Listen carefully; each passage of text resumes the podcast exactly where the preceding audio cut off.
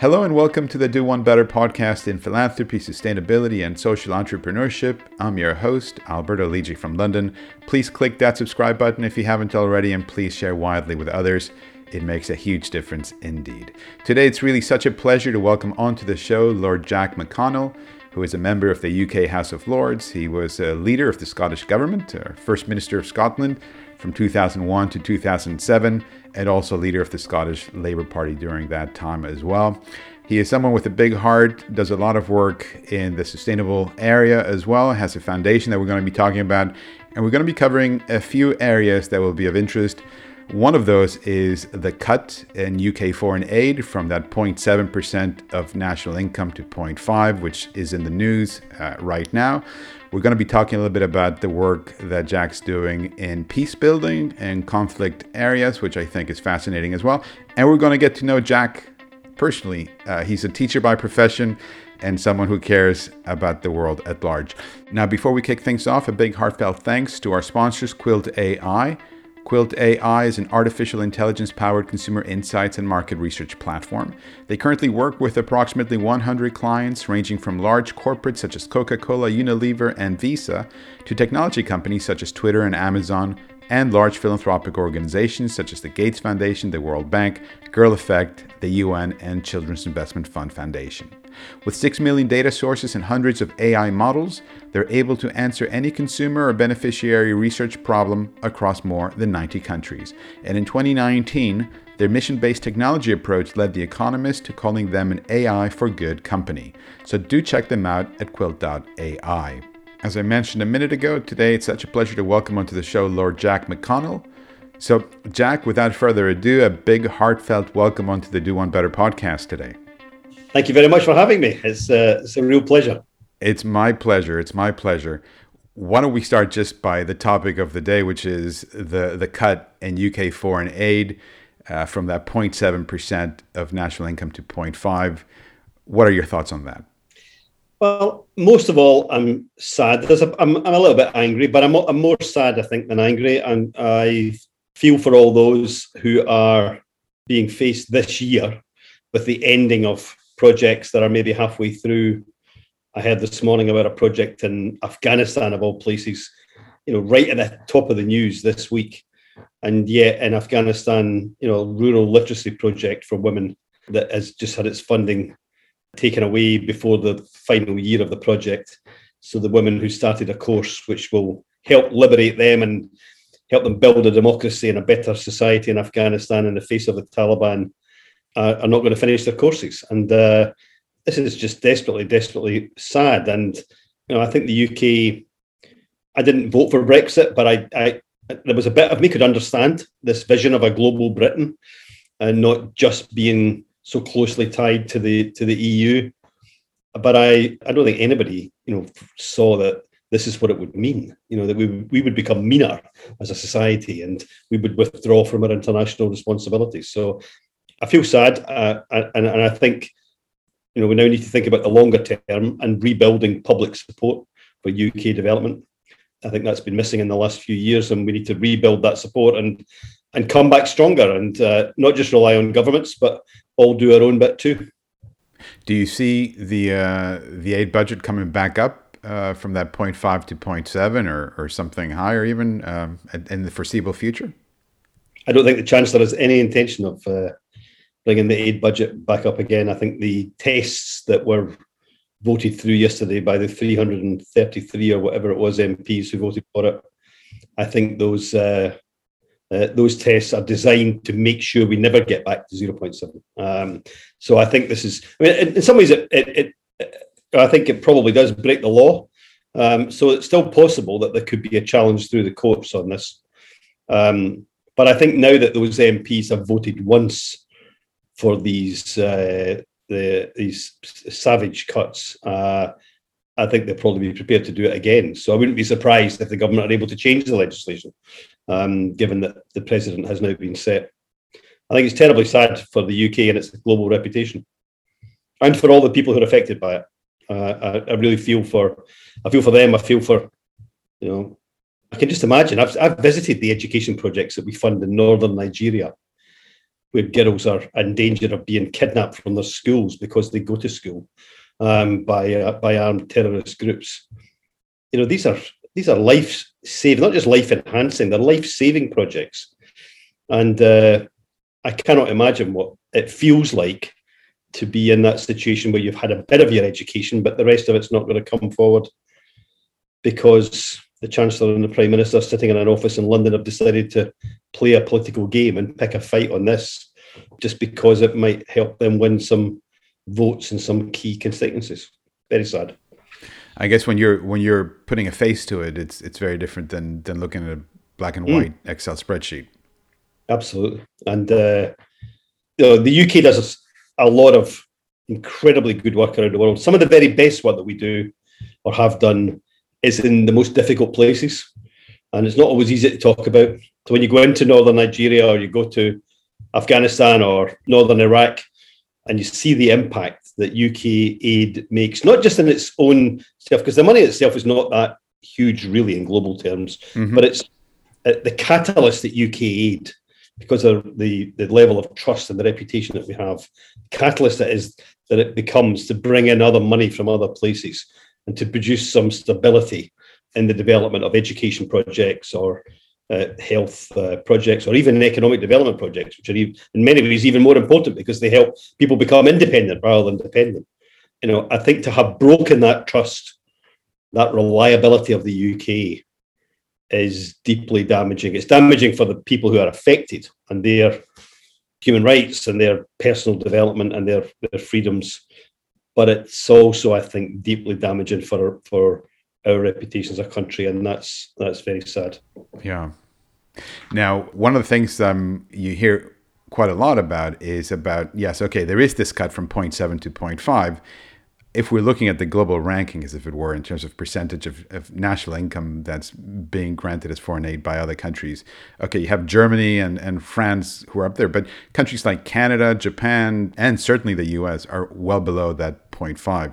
Um, any thoughts on that? And where should we be optimally? I mean, if you were controlling the whole thing, should we have it at 0.7? Would you have it at, at a different level? Well, I think I make three quick points about that. One is that every other G7 country is increasing this year, not decreasing. So if there was ever a case for the UK to decrease, it's not in the year of a global pandemic and the most important climate change summit since 2015. So, you know, it's a it's it's terrible timing and it's in the wrong direction uh, when others are going in the right direction. Secondly, I think while the UK has been ahead of some of the other leading uh, democracies, that is not a bad thing for our role in the world. You know, we have, I think we have obligations given our colonial past to places that are underdeveloped. I think we do have historical obligations. And one of the ways that we meet those obligations is to be involved um, in uh, aid and development. But we're also, as a country, good people with a good heart, and we are, you know, we recognise the need to support those in need.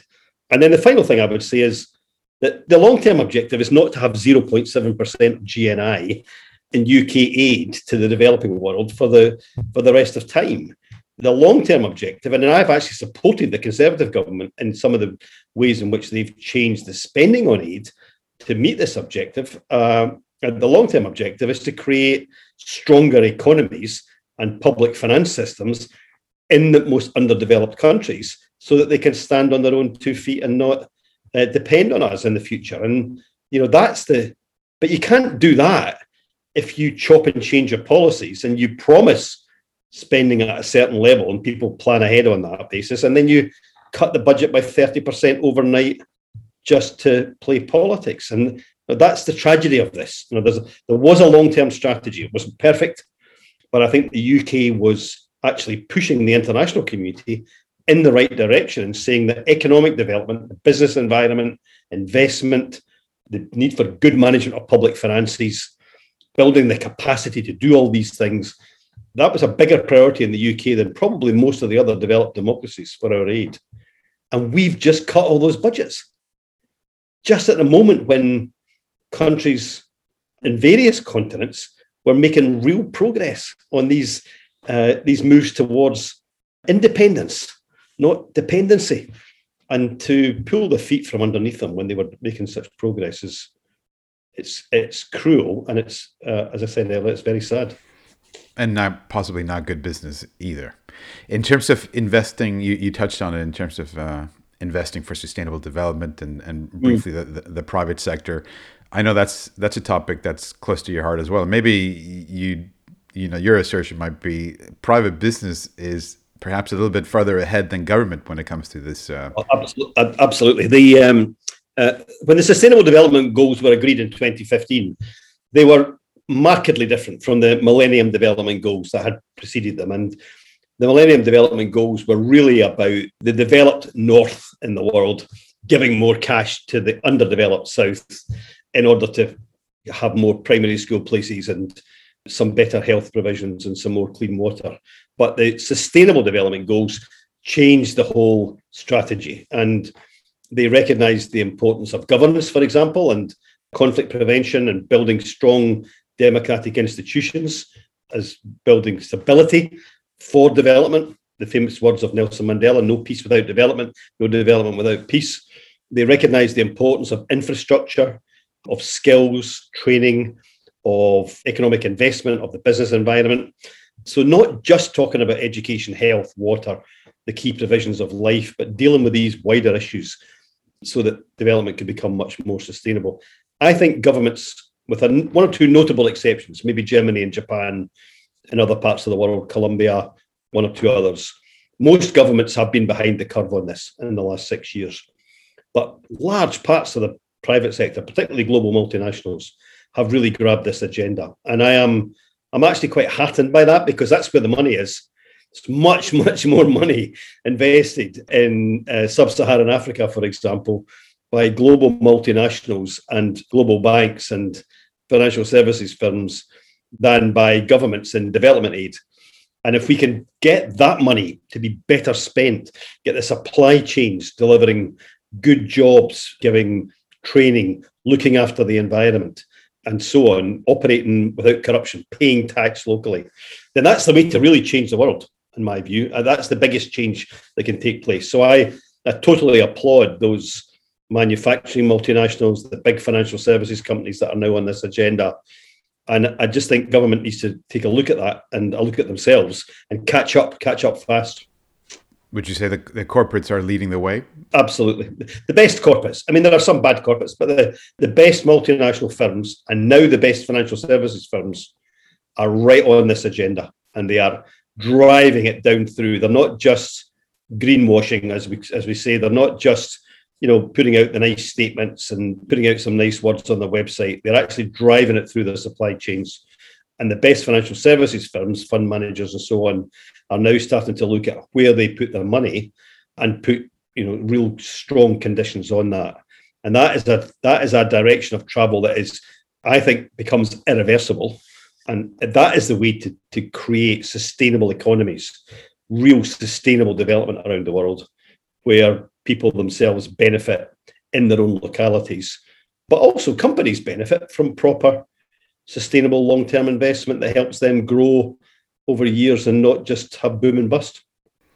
In terms of catching up, where is it that they can catch up, or where should they be focusing on? Is it the uh, regulatory framework? Is it the incentivizing? Um, you know, I, I, think incentivizing. I think tax frameworks, um, global, not just global tax rules, but national tax rules as well. Tax frameworks and, and incentives. I think in in trade agreements, but also just in terms of leadership. You know, if it, what's to stop the leadership of, for example, the UK government having a national business council that is focused on delivering the SDGs at home and abroad.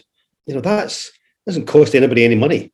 That's a good thing to do to, to provide the weight and the strength of leadership that the government can provide is a good thing to do. And there have been, you know, there have been the occasional business summit and so on as, as part of the response to the pandemic and talk of build back better. But let's, I mean, in this, this country, for example, why don't we create a national uh, SDG uh, business council? You know, where the government, the government would be would be sitting in the chair and listening to business, doing things that help business deliver on the SDGs, but also making sure that they can uh, they can catch up as well. Why doesn't the government have a national government forum where the prime minister, the first ministers of the devolved nations, the, the big metro mayors, you know, sit down and agree a strategy to deliver these SDGs inside the UK. Why are the SDGs not front and centre in every single aid uh, investment that we make through our aid budget? You know, these are basic questions that are not difficult for government to answer, but they it's been a it's been a lazy approach, not just by the party in power at the moment in the UK, but I think by politicians of all parties. Uh, I think they've been slow to see the the uh, the potential of this agenda in a way that I don't think the private sector have been slow. I think the best people in the private sector absolutely get this, and uh, they are far ahead of the politicians at the moment. Hmm. You quoted Mandela a little bit earlier, mentioned about peace and development, and uh, and you touched on conflict. I know your foundation, the McConnell International Foundation, peace building is one of those things that uh, that is one of your focus areas. Give us a little bit of a flavor for what's going on, because obviously you can't have international development if you have people, uh, you know, huge numbers of refugees, uh, displaced persons, conflict that's in perpetual motion. Well, as a foundation, we've supported we support education projects in the developing world generally, but we we have particularly supported education for refugees and uh, you know, if you've ever visited one of the big refugee camps, you know, for example, in northern Iraq or some very, very big camps across uh, sub-Saharan Africa as well, uh, and you go back again, you know, you go go once, then I always like to go back. You know, you go back and you see just what little progress is made in terms of education provision for for these kids who, can spend years living in these camps, and uh, so I think that's that that's a critical provision and one that I continue to, to advocate for as well as try and support financially when we can. But I also believe very strongly in supporting good governance. In most conflict situations in the world today, the conflict is between a majority and a minority inside a country. The only solution to that conflict is political. And a political solution normally involves giving people some kind of empowerment. And there are very few international organizations that support subnational government that is emerging from, from, a, from a conflict scenario. So if, if there's a peace agreement that agrees that a, an area will have some autonomy and will have their own government and parliament in their region or their you know, historic national area, then uh, there's not really a, a, global support network for that uh, because global support tends to come to fully fledged states that are members of the of the United Nations. So, for example, in the Philippines, I've been supporting now for seven years the, the Bangsamoro peace process in the southern Philippines. 40 years of conflict, uh, hundreds of thousands of lives cost, uh, massive underdevelopment in the in the Bangsamoro region, and the but the leadership of the, the former rebel group, the the Moro Islamic uh, Liberation Front, committed to the peace process, but inexperienced in parliamentary politics. So I've been using my experience as a First Minister in Scotland. I've been helping them over the years prepare for this democratic parliament they're going to have, uh, for the elections that will come up, for the just last night I was reading they have a local government code in, in draft form for the relationship between the new devolved parliament and the uh, and the local government units in the region it's about 200 pages long. I was reading it last night and preparing some advice on it. It's a, you know, probably it feels like the one of the most worthwhile things I've done in the last uh, 15 years. And uh, I think the people involved are good people in the main, and they they want to do the right thing, but they benefit from having you know somebody that they can consult with and, and chat to about it. And I had people like that when I was first minister that I enjoyed their experience, and um, I'm very happy to share mine. Mm it's unfair to ask you to choose, but based on your experience and your expertise and what you can leverage most to make most impact going forward, is the governance piece arguably where you would see yourself now and in the, in the forthcoming years really? Well, I think good. I've become more and more um, strongly committed to the idea of uh, actively promoting democracy and democratic institutions, uh, the rule of law um, over the last 20 years. You know, I think we're in a bit of a battle around the world between those who believe in democracy and the rule of law and those who don't. And I think we need to stand up for what we believe in. So I'm absolutely convinced of the need for uh, those of us active globally who believe in that to uh, to be more vocal and better organised. And I welcome the fact that, for example, President Biden and others seem to be engaged on this uh, and alert to it. I think the Japanese now are as well, and there's scope for global alliances on this. But I've always believed, and I, and I believe this passionately, that education and learning mm. is the greatest liberation for the individual.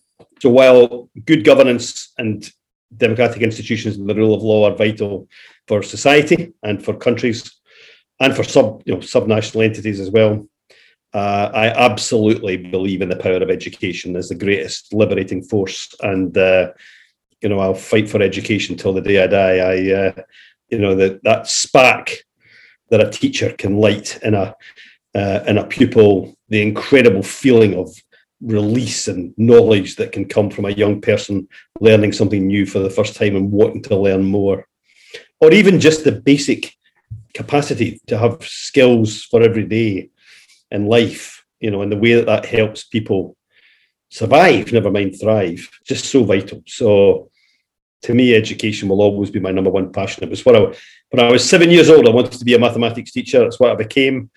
And today I might not be teaching in the classroom anymore, but I still love going into classrooms and I, I'll fight for education till the day I die. Absolutely. I have to embrace what you're saying there very much. I think the power of education, SDG 4 for all of those who, who may not know, invaluable absolutely invaluable. So you're speaking like a former teacher. Perhaps one is never a former teacher. You're always a teacher once a teacher. Absolutely. Uh, absolutely. Very much a vocation. Exactly. And your your journey is remarkable. I mean so here we have a school teacher who ends up who ends up leading the scottish government who ends up in the house of lords who ends up who knows where in 10 years time. Uh, give us a little bit of a flavor for that journey that personal narrative not always easy to explain, I don't think. Um, I am quite unusual, I think. They, uh, uh, there are not very many senior Labour politicians in the UK who, in fact, in most countries actually, who his father was a shepherd sheep farmer, grew up on a sheep farm in the middle of nowhere almost, uh, and then was a mathematics teacher. It's a pretty unusual uh, uh, journey into uh, Labour politics, maybe all, all, all politics. When I was growing up in the hills, I wasn't really interested in the farm. I was I was determined from a young age to get away from that lifestyle. I, I could see the toll it took and how hard it was. And I was convinced by my mother and my aunties that uh, passing my exams uh, at school was the way to get uh, get out and get on. Um, but I also did a lot of reading and I read about the world. Uh, I developed an interest in that from quite a young age. So I was fascinated by what was happening around the world.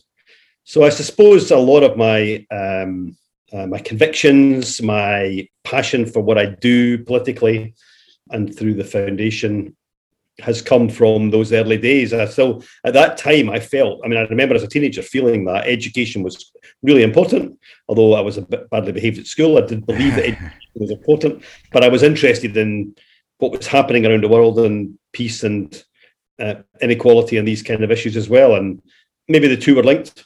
Uh, I remember watching the Soweto school massacre um, in South Africa on the TV and being astonished that black kids were basically slaughtered by the police for marching for their education. Um, so there were probably moments like that stuck in my mind as a young kid. So then pushed my horizons a bit wider than the classroom. Uh-huh. And then you know, I love being. A, I mean, I loved being a teacher, and I I'm still in touch with quite a lot of my former pupils. Uh, you know, Facebook and so on has been an opportunity over the years to to make those old contacts. I know some of their journeys. I know where they came from. Um, I know what they were like in the classroom when I first met them, and I'm chuffed as anything about where some of them ended up. There was one one girl in particular who I thought was you know a bit more capable than she thought she was, and I worked hard with her to get her to pass her maths exam uh, back in the day she was pretty reluctant to convert, but she went on and studied accountancy at college, and she's now director of finance, one of the biggest firms in Scotland, and uh, she signs multi-million pound deals, um, and so that, I take a lot of pleasure from that. But I, the classroom was never enough for me. I always always wanted to go a bit further, and I wanted I didn't want to be part of the system. I wanted to run the system. What was that like? Because in some respects, you could say you were running the Scottish government. You were you were running the system. How was that?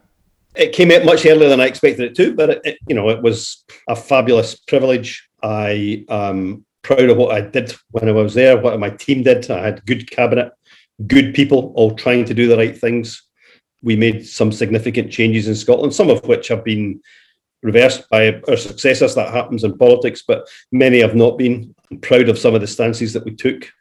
Well, we started the process of taking a more positive approach to immigration in Scotland, uh, for example, and and a more hostile approach to sectarianism, religious sectarianism, which had been a bad problem in Scotland for a long time. And those two issues, you know, still the work we did on that, I think still has an impact in Scotland today, um, many years on. And we were ahead of the rest of the UK on banning smoking in public places.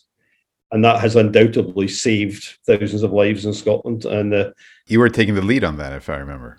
Yeah, yeah. There was um, there, there was a lot of uh, debate and division at the UK uh, level and what to do in England and Wales. And uh, I was persuaded. I was originally a skeptic, but I was persuaded by uh, uh, one colleague in particular um, that I should go for it and by the many young people I met who all were in favour of it. I have to say, uh, we had a big consultation, and every single young person was very strongly in favour of a ban, and that and that that had an impact on me as well. But then we had incredibly good execution. I mean, the original decision. You know, I'm happy to take the credit for, but I didn't actually execute the decision. It was my health minister, Andy Kerr, who was outstanding, and his team of civil servants and health officials, and they got the legislation right. They got the public messaging right it, maybe a good comparison to today in the last 12 months, it was consistent, it was clear. And we went from a country that was reluctant to, to back the ban to a country that accepted it the day it came in. And uh, there were no incidents, no arrests uh, on the day it came in in March 2016. And I'll be forever very proud of that. Mm. A little bit uh, slightly different topic, uh, but still connected very much unfair perhaps to ask you don't have to answer but where do you see things playing out in scotland? I mean are you feeling optimistic that the union will be the union that um... well i think the the country is clearly divided. And it's divided because uh, in the main i think divided because those who believe that a united kingdom of some sorts is a sensible arrangement for government across these islands have, I don't think, been able to put across a positive case for that for the past decade, maybe even longer. And I think that's, I think that's at the heart of the problem that currently exists. The level of support for independence is broadly between 45 and 50 percent. There was a period last year when the UK government was making a complete mess of COVID. That support for independence went higher for, for several months, but it's pretty consistently between 45 and 50 percent. But the debate will never go away unless those who support the idea of Scotland being inside a UK framework and not leaving it, and who are able to not just articulate but practice what we preach in having a better UK government in the way that it relates to the different regions and nations of the UK. And the UK government has basically become divorced from Scotland over the course of the last 20 years. And there needs to be a massive programme of re engagement, listening as well as acting. And UK ministers need to make themselves relevant in Scotland again, not by pushing the devolved government aside, but by, in their own departments, showing an interest in Scotland. And that's not been the case uh, over recent years. And I believe very strongly that that, that that is an absolute prerequisite for support for Scotland remaining in the UK increasing. Mm.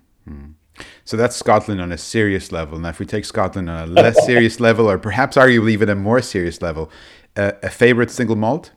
Oh, I am actually personally not much of a whiskey drinker. Um, but if I did drink whiskey, I would probably follow my uh, my father's example. He was never too keen on the on the island malts. He was always more keen on the Speyside malts. Um, so I'd probably go in that direction rather than uh, rather over the islands, which is strange coming from an islander. Uh, but then, but then life is strange. That's good. Uh, so we're running out of time, but I always like to ask, what's that key takeaway you'd love for the audience to keep in mind after they finish listening to today's episode? It might seem obvious on a show which is about people listening, um, as well as somebody like me talking. But I think listening is my key takeaway. The best decisions I have made in my life, I have made with conviction and determination, but I've made after I have listened. And I think uh, the single greatest quality that leaders can have, but also that people can have in their everyday life, is the ability to listen. Some people are more decisive than others after they listen, and that's the nature of human the human race. That's fine. I'm, I'm happy with that. Some are more inclined towards decision making and leadership than, than others. But if everybody listened a bit more, we would be much better. I love it. I love it. Absolute pleasure hosting you on the Do One Better podcast today, Jack. Really great insight and um, I wish you good luck with the work of your foundation and the insight that you shared with us today has been wonderful. So thank you very much. I appreciate it. Well, thank you very much. And you know, I think uh, you've covered an incredible range of people in your podcast over the over the last period, and uh, um, you know, I think it's great. I, I, you know, we can't we can't have enough public discussion of these important issues in people's life experience, and um, you're contributing to that. So well done, and uh, thanks for having me on. Perfect, and that's a wrap. You've been listening to Jack McConnell, Lord Jack McConnell, member of the UK House of Lords. For a full transcript of today's conversation, just visit our website at lidji.org. That's L I D J I.org, where you will also find information on more than 100 other interviews with remarkable thought leaders. Thanks very much for tuning in today. Please click that subscribe button if you haven't already, and I'll catch you next week.